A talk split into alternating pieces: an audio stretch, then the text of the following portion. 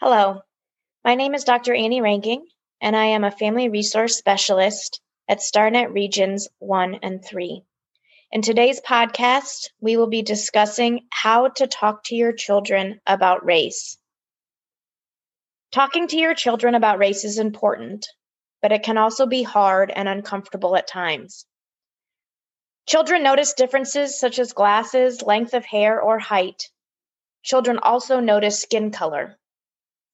It has been found that infants as young as six months old can recognize differences in skin color. Further research states that by the age of two and a half, children prefer playmates that are similar in race and gender. And as early as three years old, children are forming judgments about people based on racial differences. Therefore, this conversation is imperative for teachers and parents alike.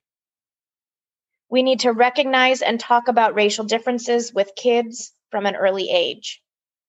In this short podcast, we will discuss some strategies for educators and parents to dive into the conversation of race with young children.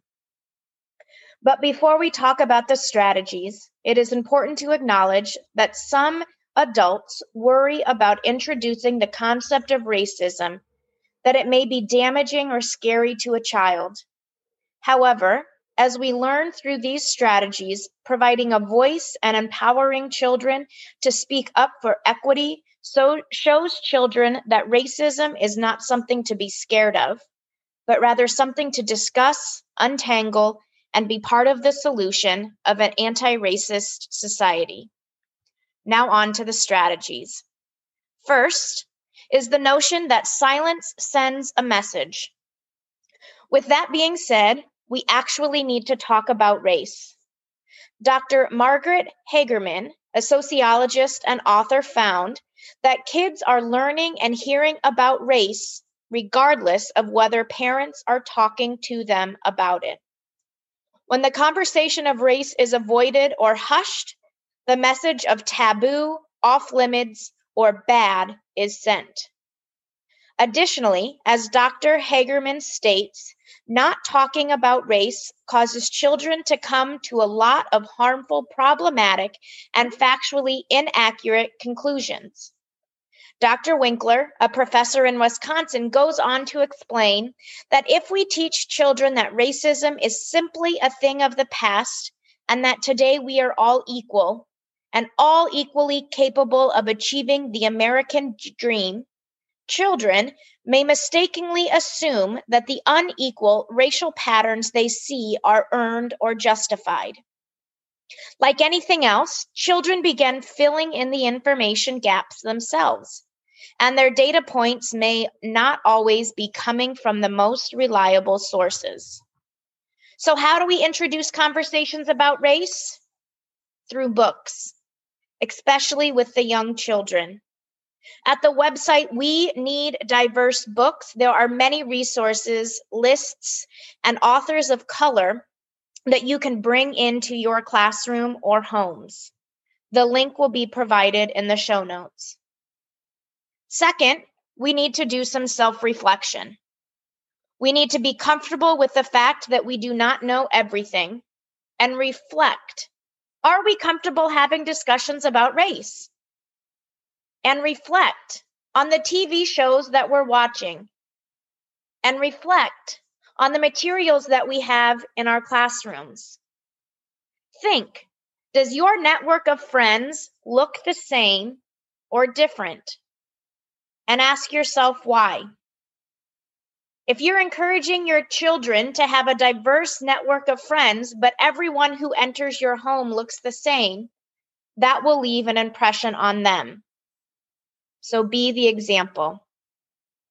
And remember, if you are able to avoid the race conversation, that is a privilege and something to recognize and reflect on. Third, kids are curious. Encourage and help navigate their curiosity. How many children ask questions? All of them. They may do it in their own special way, but questions are part of our humanness and feeds our curiosity. Michelle Chang, the Director of Facilitation and Curriculum for Change, Challenging Racism, states It is considered impolite to talk about. Young children have a natural curiosity about differences, but they don't put any value on what it means until they pick it up from what their parents say or what the media tells them. So when a child asks their parent, Why does that person look like that? and their parent shushes them, it shuts down the conversation and signals to the child there's something wrong. When engaging children in the learning process of curiosity, it is important to focus on intent, impact, and interpretation. What is their intent? Usually, their intent is to learn. What is their impact? Now, it could depend on the question, but it often centers on how a question is asked. And who are they asking? Each person may interpret a question based on their perception and background.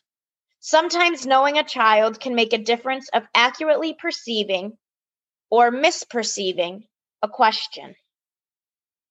Furthermore, when a child asks a question, try to understand what they are actually talking about and asking. Maybe this creates a time to develop curiosity and questioning in a socially appropriate manner. And again, it is okay if you do not know. This shows that we are all learning and growing. You can always loop back to the child. But this leads us to our fourth strategy be open and willing to address your own mistakes. Someone in my life has always said, mistakes happen. That is why we have erasers on pencils. That idea has stuck with me for years. We are human.